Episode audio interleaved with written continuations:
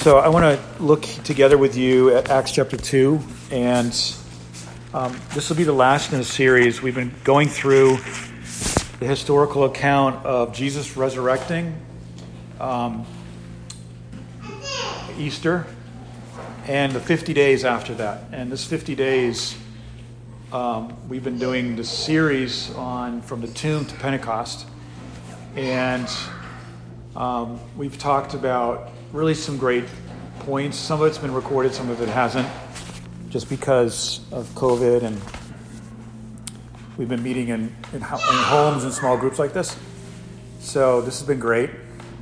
I like this kind of format personally. I enjoy this. I feel like we're connecting with people. And so in Acts chapter 2, let's look at Acts chapter 2. I want to look at a few scriptures together. And then at the end of this, maybe we could just open it up for some comments or questions. And Acts chapter 2, and I want to just look at verses 1 through 11. And when the day of Pentecost arrived, they were all together in one place. Pentecost is a word that comes from the word 50, and it's a marking 50 days after the day of Passover in the Old Testament. The day of Passover was a celebration of when God delivered the Israelites from the captivity in Egypt.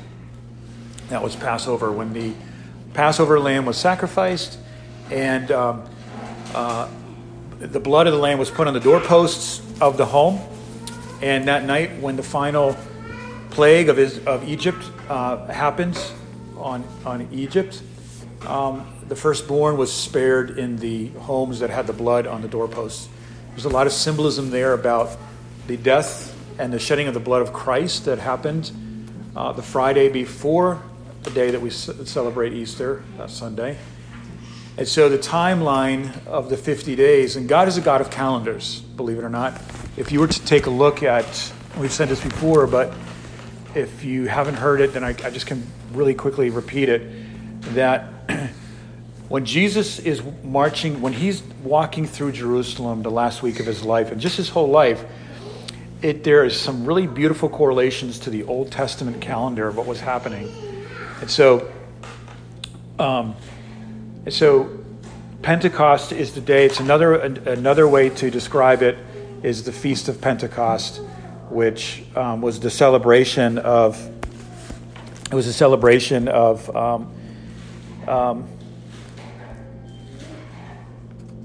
a feast that was called Shavuot. And it was a time when God was revealing his covenant to Israel. So let's look at it like this. Israel is delivered from Egypt. They are marching through the wilderness. They wind up at Mount Sinai 50 days later after they're delivered. And God comes down on the Mount Sinai, gives the law through Moses to the nation of Israel. And some consider that as the birth of the nation of Israel. The birth of the nation of Israel. And that was when the law was given. And it was given on Mount Sinai. Mount Sinai, we'll look at later, is very much in contrast to the Mount Zion that we're called to. And we're going to look at that in a minute in Hebrews chapter 12. And so when the day of Pentecost had arrived, they were all together in one place. I like details. When I read scripture, I like to look at details. I like to stop and just kind of think about, okay, it arrived and they're in one place. There's a theological discussion in the world of theology, whether the sovereignty of God orchestrated that, or did God wait until they were all together in one place and really humbled themselves. And so there's this discussion like, did the Holy Spirit fall when the disciples and the apostles all humbled themselves, or did God cause that humility in them, and then the Spirit fell? And why is that important? Because when we look at something sensational like Pentecost, it's easy for us as human beings. Human nature wants to rubber stamp everything. It wants to franchise everything and say, this is the way to do it. We got to be in one place in this kind of situation. If we want to see God work, we have to all be in this kind of attitude, and we have to kind of conjure up the Holy Spirit. And that's not how it works. We see that in God's sovereign mind and God's beautiful plan that there was a day of Pentecost, and he had a plan, and somehow in the sovereign plan of God, and in the process of the Holy Spirit working in people's hearts, like the disciples, to be in that one place that they're supposed to be at, it happens. And so I don't want to talk about sovereignty today, but there's that mystery between the will of man and the sovereignty of God. And we don't understand that, and that's okay. There's some things about theology that we can just accept by faith and say, I trust God. Because maybe I don't understand it in my finite mind, but God's got it. And so here they are in this one place, and suddenly there came from heaven a sound of mighty rushing wind, and it filled the entire house that they were sitting. It reminds me when David, King David, or David the shepherd boy, was anointed by Samuel to be king.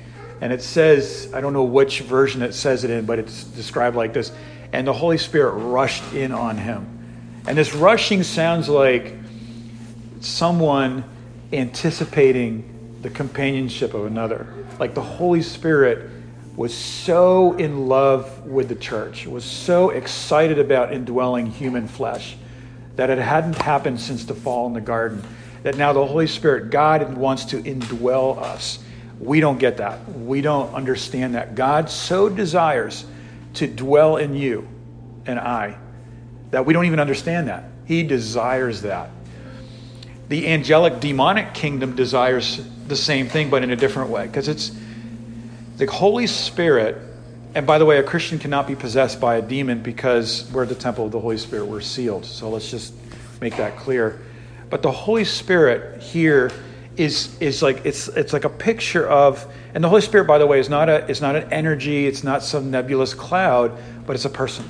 It's the spirit of a person. When you think about a loved one that is passed on, you think about who they are, their spirit, who they are in Christ. The Holy Spirit here is so in love with the church, is so excited about the plan of God that this is going to happen, that now the Holy Spirit has been waiting generations, centuries and generations, for the work of Christ to be completed, for Christ to die in the flesh in Romans chapter 8, verse 3, and to pay for sin in the flesh. And now the Holy Spirit, that very sacred, holy, clean, pure spirit of fire, God has been given permission by God to enter into the church. And so the Holy Spirit rushes in. It's like being at an airport and not seeing a relative for a very, very long time. And you're kind of looking at these closed doors. You ever been at an airport anticipating somebody to come through those doors, and you're really excited about seeing them, and then they come through the door and it's like, and they just kind of run and collide right in everybody, right in front of, right in the middle of the crowd, and they're hugging. And the Holy Spirit comes into the church and fills the church like a mighty rushing wind. And it's not like the wind that we heard like on Thursday with all the wind but it was a spiritual motion of God finally being able, his desire was to indwell his creation, and now that is happening. And it filled the entire house where they were sitting. When it says filling, I really can't spend too much time on these because I want to hit some other stuff here, but filling means it was so filled that there was no room for anything else. And that's the way the Holy Spirit fills our life, is that when you and I believe on Jesus Christ as our personal Savior, he comes into our life and he fills us. We are filled. The Holy Spirit never leaves us and he never forsakes us. And God, we are not a hotel where God checks in, hangs out for a while, and then checks out. And then maybe later he comes back in. That's not how it goes. We are the temple of the Holy Spirit. The temple means that Christ moves in and he never leaves. He never leaves us. When we talk about the filling of the Holy Spirit, okay, we're sealed. We're sealed like an envelope with an address on it that says to be opened by the addressee only, and that's Jesus Christ. But the Holy Spirit filling may mean that there are times in my life where God stirs my mind, quickens my mind, opens my mind to understand things in the Word, or circumstances in my business, for example. God opens my mind about how to handle something that nobody could ever tell you, but God just gives you this wisdom on how to handle it. The filling of the Spirit in Ephesians chapter 5 is something that happens, it should happen, like it's something that we seek for on a daily basis. Like, God, fill me. I know you're there. I know I'm sealed, but fill me, quicken me in the spirit of my mind in Ephesians 4, verse 23. so that I wouldn't be thinking carnal, earthly thoughts, but that my mind would be set on things above in Colossians chapter 3. Someone said it like this, that when God saved us, he put his spirit in us. If you leave us alone, this Holy Spirit inside of us will pull us up away from the gravitational pull of the earth. And so now we have a new gravitational pull in our life. It's the Holy Spirit in our life that in Romans chapter 8, the Holy Spirit prays when we don't know how to pray. And that's why if we don't know what to pray, or if we don't know what to do, or if we read the scripture and we don't understand the scripture, don't fret about it, because there's a spirit in you, and it's the Holy Spirit, and he's going to lead you in John 14 into all truth. And so I think sometimes as pastors or as Christians, sometimes we want to do the work of the Holy Spirit for somebody else. And we really have to trust God for people. We really do. And sometimes not, because sometimes God can't work in another person's life because I'm just too involved.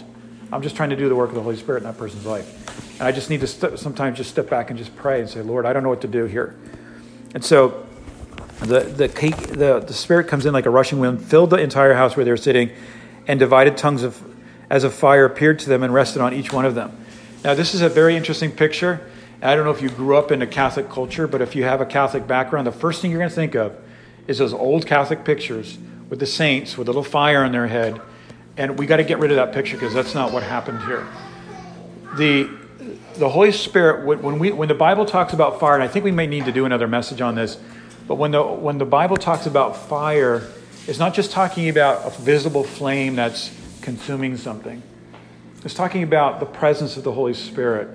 And I want to just reserve that for another time to talk about what that is. But it rested on them.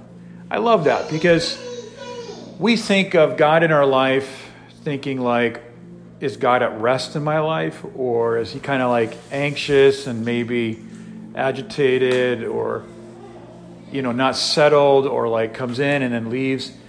Here the Holy Spirit rests on these disciples. The Holy Spirit rests on us. I love that, because in the book of Romans, it says that God gives us gifts, spiritual gifts, and he doesn't take them away. They're without repentance. God doesn't change his mind about what he's done in your life. And I love that, because sometimes we think, because we're such fickle people, that if we do something wrong, or if that we disobey, or we fail in our faith, or we have a momentary failure in our thinking, we feel like God's gonna walk away. God doesn't walk away. He stays there.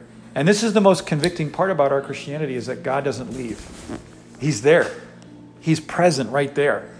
And we can sense that. I was talking to one of you, I don't remember who I was talking to here, but you were saying, Jesus has done so much for me that it just would grieve me to, I can't even imagine that. I would be so grieved to go out and just go sin against that. Like, it would just hurt and crush, what Jesus has done for me. And that's right. That's the Holy Spirit present in your life. Because before, we could go and sin easily, right? We just go out and blow it and enjoy it. But now we have the Holy Spirit in us. And when we sin, we don't enjoy it. I just go. I remember as a new believer, I just wanted to go out and do what I did. And I went out and did it. And I was just so convicted. I was so wrecked. I was so miserable. Because there's another spirit inside of me. And that spirit is a different spirit than the spirit of the world. And so it rested on them, and so we never have to worry about God not at peace. God is in heaven on his throne. Jesus is at the right hand of the Father, and his spirit is working in us, and we're in the midst of the body of Christ, and God is not worried about your Christianity. He's not worried about it. We're worried about it. Like, am I being good enough? Am I keeping myself? Am I working? Those are questions that only God can. Like, we can be discontented about our own sanctification, but that's as far as we can go. When we get to that point, we have to be like, God, it is you that works in me to do and to will and do of your good pleasure. And I think that when we get convicted, or when we feel bad about things in our life, we have to look at God and say, you know what, God, that's where I'm at, I want you to work that into my life. And instead of us trying to do that in our own power. And so the Holy Spirit is resting on them, and the Holy Spirit began to speak in other languages as the Spirit gave them utterance. I love this. Now let's do a comparison here. Pentecost, the first Pentecost was at Mount Sinai when the Ten Commandments were given, right? thou shalt not do this, you cannot do that. I don't know about you, but I grew up having to memorize the Ten Commandments until I came into a church that preached the finished work. I mean, the Ten Commandments were like, I mean, we had to have those down pat. And for me to get my first Bible, I really needed to know the Ten Commandments. And I never learned them because, I don't know, but somehow I got a Bible anyway. And so the Ten Commandments were given. They were given on a mountain that was on fire. The whole mountain, Mount Sinai. If you read Deuteronomy chapter 4 and verse 11 and on, it describes that the law of God was given and that there was this fire that was burning up the whole mountain. It was like the wrath and the anger and the holiness of God. And God told Moses that, like, I'm going to give you the law. I'm going to give you my commandments. But this mountain, I'm going to come down, and this mountain's going to be so holy that nobody can approach it, not even an animal. And if an animal gets close to this and goes beyond the barriers, or if a person goes onto the property of the mountain, they need to be killed, or the animal needs to be burned. It was such an uninviting circumstance in Deuteronomy chapter 4 and Exodus 18 and 19 when God gave the Ten Commandments.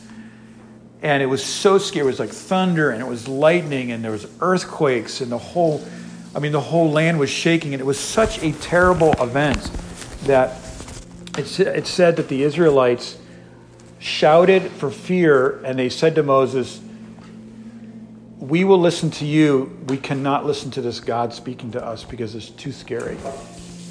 And so Moses gives the Ten Commandments.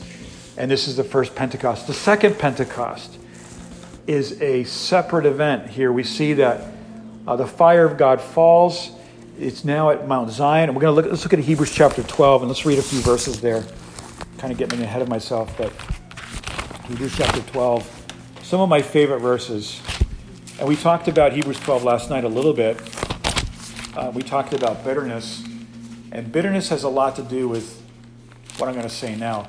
Bitterness simply happens in our lives when we stop receiving the grace of God to adjust. God's grace gives us the capacity to adjust to circumstances. If I stop receiving grace in my life, if I stop adjusting in circumstances by the grace of God, then I'm going to get a root of bitterness. And someone may say, well, this church hurt me, or my previous mate injured me, or I was abused, or it can be whatever, and say, I'm bitter. And everybody can say, yeah, that was a terrible person. You were violated. You deserve to be so angry. You know how people talk these days, right? But or church hurt me, and that shouldn't have happened. And yes, that shouldn't have happened. But bitterness happens in our life when we stop receiving the grace of God. When I stop understanding that God is for me, that the base of God's plan is the grace of God, the goodness and the kindness of God. And when I stop seeing the basis of God's plan in my life, his sovereign plan is goodness and grace and kindness and love. When I stop seeing that, I look at God as a fatalistic God, like the Islamic ideology, and I begin to think in bitterness. And suddenly I get bitter. And I walk away and I say, those people hurt me, or that happened, or that church hurt me, or this church split happened. And hey, do you know who is the most? You know who the person in history that has the biggest reason to rightfully be bitter? That would be Jesus Christ, because he came to his creation. In John chapter 1, his creation did not recognize him. They didn't recognize him. He comes to his own religious system, okay? And they don't recognize him. Actually, they kill him. They do recognize him. Nicodemus says in John 3, we know you're from the Lord, but we're going to kill you. They're going to kill you because you're from God. We got it down. We don't need God in our religion anymore. And you're kind of making a mess, and you're really upsetting everything. So we got to get you out of the picture. And so Jesus could have been the one that could have been rightfully bitter, right? But he didn't. He kept his sweet waters. Joseph, we talked about Joseph last night. And so as a single person, we said this last night, as a single person, I could get bitter and say, you know, I'm not married. God hasn't answered my prayers yet. I haven't found the right person. And I have to do this. Now I got to go out and do it myself. And we've all met people like that. Maybe not all of us, but we've met people like that have said, I'm not married, they get a root of bitterness, and then they go out and they find in their own energy a mate, and it's just, it doesn't work out.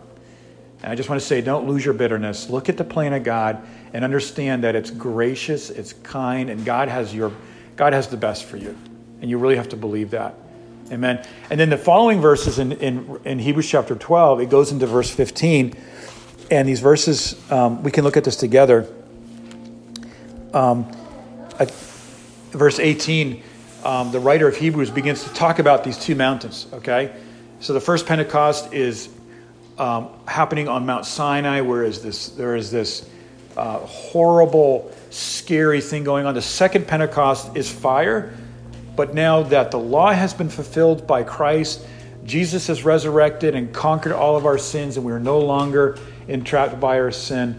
Now there's a different falling of the fire of God, and this is Pentecost. And this is what the writer of Hebrews writes in Hebrews chapter 12, verse 18. It says this: "But we have not come to what may not be touched, a blazing fire and darkness and gloom and a tempest." And he's describing here he's talking about Mount Sinai, and the sound of a trumpet and a voice whose words made the hearers beg that no further messages be spoken to them. I mean, can you imagine the scene on Sinai? That it was just this elongated, extended trumpet sound that just didn't stop. I mean, can you imagine what that would do psychologically to people? And there's rumbling and there's screaming, and people are like, please have that God stop. But now, and the writer here of Hebrews is saying, we have not come to that mountain. God has not called us to that mountain. I think some churches are still at that mountain. Some of us are at that mountain. Maybe you were at that mountain yesterday. You know what I'm saying? I'm scared of God. I'm running from God. I'm afraid. I'm worried. And I don't know what's going to happen. And I know God's going to judge me. He's going to kill me. And I'm just waiting for that lightning to come down. And if you're a believer and you haven't thought that this week, I don't believe you. Okay? There are moments when we really fear God. And there's a healthy fear, but it's not a fear of torment. It's a respect and a love and a reverence. There's a difference between that. We're not called to that mountain, guys. And if you hear a message, right? If you listen to a message somewhere, someone's preaching, or you're listening online, or you got a friend, and they're sitting down here, it's like, you got to be good because God's going to get you. You know, he's God's going to get you. Like how we say it in Texas, God's going to get you. You know, it's not the way it is. God has already gotten somebody, and that's Jesus Christ. And now when God disciplines us, it's not to destroy us, but it's to really get us out of the deception of what we think we are and to put us on the road that is an awesome road of the finished work. And so in verse 19, come on in, guys. Good to see you guys. In verse 19, it says, "And the sound of a trumpet and a voice whose words made the hearers beg that no further messages be spoken to them." And verse 20, the writer of Hebrews is talking about Sinai here, okay? I love house church. It's great. I love it. "For they could not endure the order that was given." They couldn't endure it. Did you get that? God gives the commands to Israel, and they couldn't endure it. Remember the conversation that Joshua has with the Israelites? They're about ready to possess the land. And all the Israelites are like, come on, bud. And all the Israelites are saying, hey, we're ready. We will fulfill the entire command of God. We'll fulfill all of his commandments. You remember what Joshua said? Remember what he said? You can't. You can't do that. It's impossible. You're not going to... Hey, the kids can go upstairs. Gosha, can you help them go upstairs to Caleb's room? And so the writer of Hebrews is saying that God gave the commandment, and this is important, get this, God gave the 10 commandments, not that we would be impeccably following every one of them, but he gave us the commandments, and the book of Galatians is about this, so that we would understand from a experiential way that there's no way that we can fulfill all the 10 commandments. That God would prove to us that. Did you get that? Paul writes to the Galatians, and maybe you know this already, but I love this thought. God gave the 10 commandments to be a teacher to us, to show us that we needed a Savior. Marty said it yesterday. Like God has to hide in the boat, Jesus has to hide in the boat, until we can say, Lord, I perish. God gives us the 10 commandments. And the 10 commandments are successful in my life when I say, God, there's no way I can obey those, and I need a Savior, And then Jesus says, I'm coming to save you. I save you. And then he fulfills the law in us in Romans chapter 10. And that's a beautiful second. And then you know what happens? It's like I'm no longer worried about my behavior. It's in my heart. Like I don't want to go and kill, steal, and destroy. I don't want to take somebody's wife. I don't want to go steal somebody's stuff. Why? Because I respect that person. I love that person the way God loves that person. You know what I'm saying? And the law is now in my heart. And it's not something I'm trying to obey. It's just who I am. It's just who I am.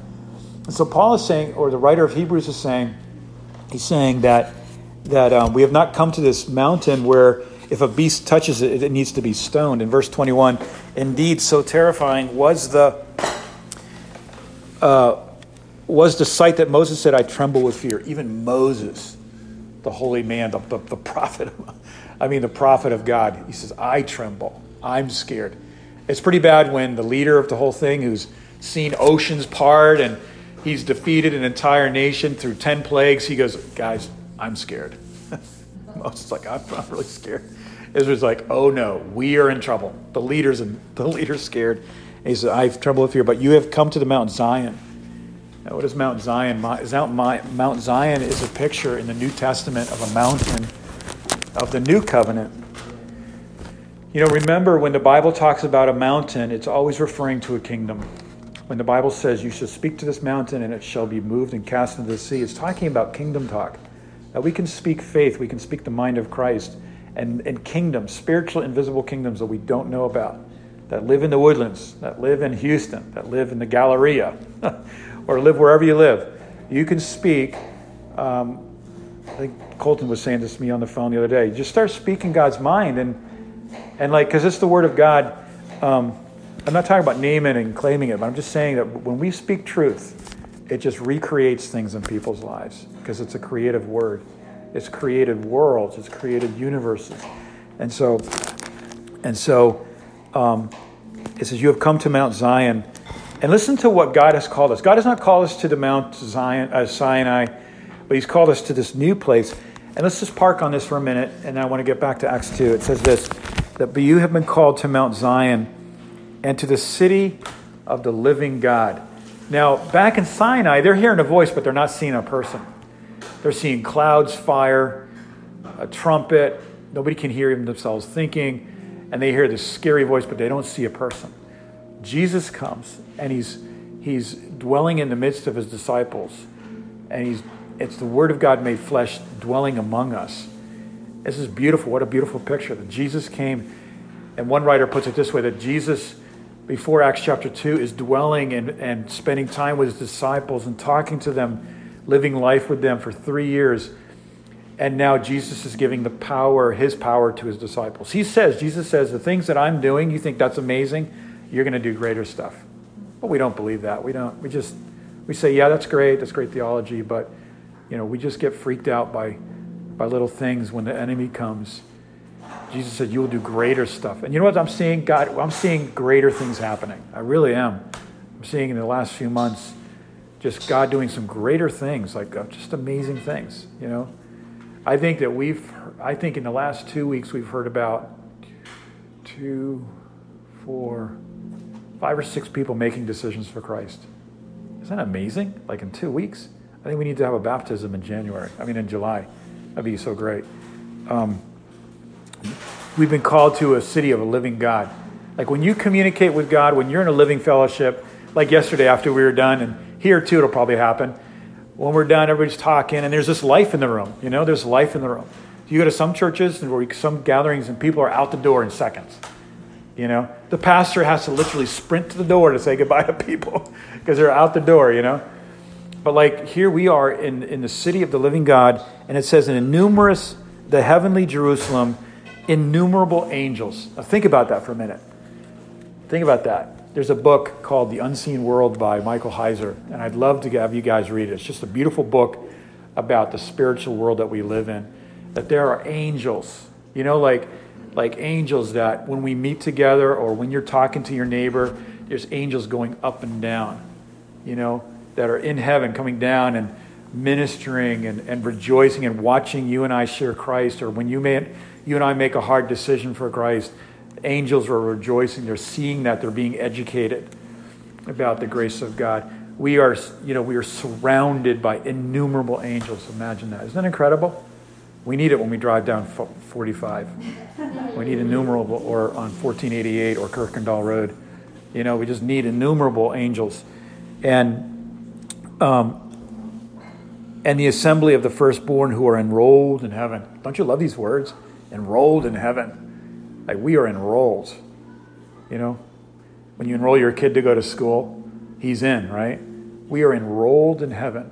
We are enrolled. And angels and relatives and people. I don't know how all the theology works there, but there is this excellent, eager awaiting for us to walk through the doors of heaven when that day comes. And the judge of all, and the spirits of the righteous made perfect, and to Jesus in verse 24. We're called to Jesus, the mediator of a new covenant. So now there's a new man on the mountain. And those words are not original to me. Somebody else has said that. But there's Moses on the mountain getting the law. And now there's the new man on the mountain. That's Jesus Christ. And he's the king. He's the leader of a new kingdom. And we are not called into condemnation and criticism. We really have to be careful how we talk about other people. Okay. I catch myself sometimes just saying stuff. I did it yesterday. And just kind of flippantly saying something about somebody else. Not in a gossipy way, but just kind of like... And then later on, the Holy Spirit's like, who do you think you are, like, to talk like that? I mean, you're the very thing that we kind of just flippantly say about other people. We are so guilty of ourselves 10 times more. And so, like, sometimes we just so easily talk about people, their flesh, and just say that's, and it's not God. And we have to be really, we are sacred people. Do you know what I'm saying? Like, in the business world, you probably know stuff about people that maybe are Christians. And you're like, how can I? But looking beyond people's flesh and just seeing the sacred Christ that's in them and the Holy Spirit that's in them. And if you're married, and guys, if you're single, this is going to be a challenge when you get married, like to daily, on a daily basis, through the Holy Spirit, see Christ in your mate. Because your mate doesn't need your flesh. My wife doesn't need my flesh, which you can see every day. She needs Christ in me and vice versa. And so relationships are sacred. And the best way that we can prepare for marriage and an eternal, I say eternal, but like a lasting relationship, is that we learn how to see people in Christ. And if you're thinking seriously about getting married, or if you have someone in mind, we need to ask ourselves our question: do I see that person in Christ? Do I know who they are in Christ? Or do I just know their history and their flesh? Okay? And so, and sometimes, unfortunately, many, many people leave churches, not because of the pastor, not because of anything else, but because somebody has offended them in the church, right? And that happens. Churches are filled with broken people. And sometimes people will say, I left your church because so-and-so said this or did that. And it's like, okay, yeah, that's not great, and I don't make an excuse for that. But if we don't receive grace and adjust by grace, what's going to happen is that a root of bitterness is going to come in. I'm going to go to the next church, same thing. Next church, same thing. Next church, same thing. And it's going to be the same way every time. So Jesus is the mediator of a new covenant, And so Pentecost is about, I want to close with this, Pentecost is about the Holy Spirit coming down and equipping the apostles with a new message. And it's no longer the message, you have to obey these commandments. And if you don't do that, then there's no way you can in the energy of the flesh, but there's isolation. You are not part of the elite. You're not part of Moses' crowd.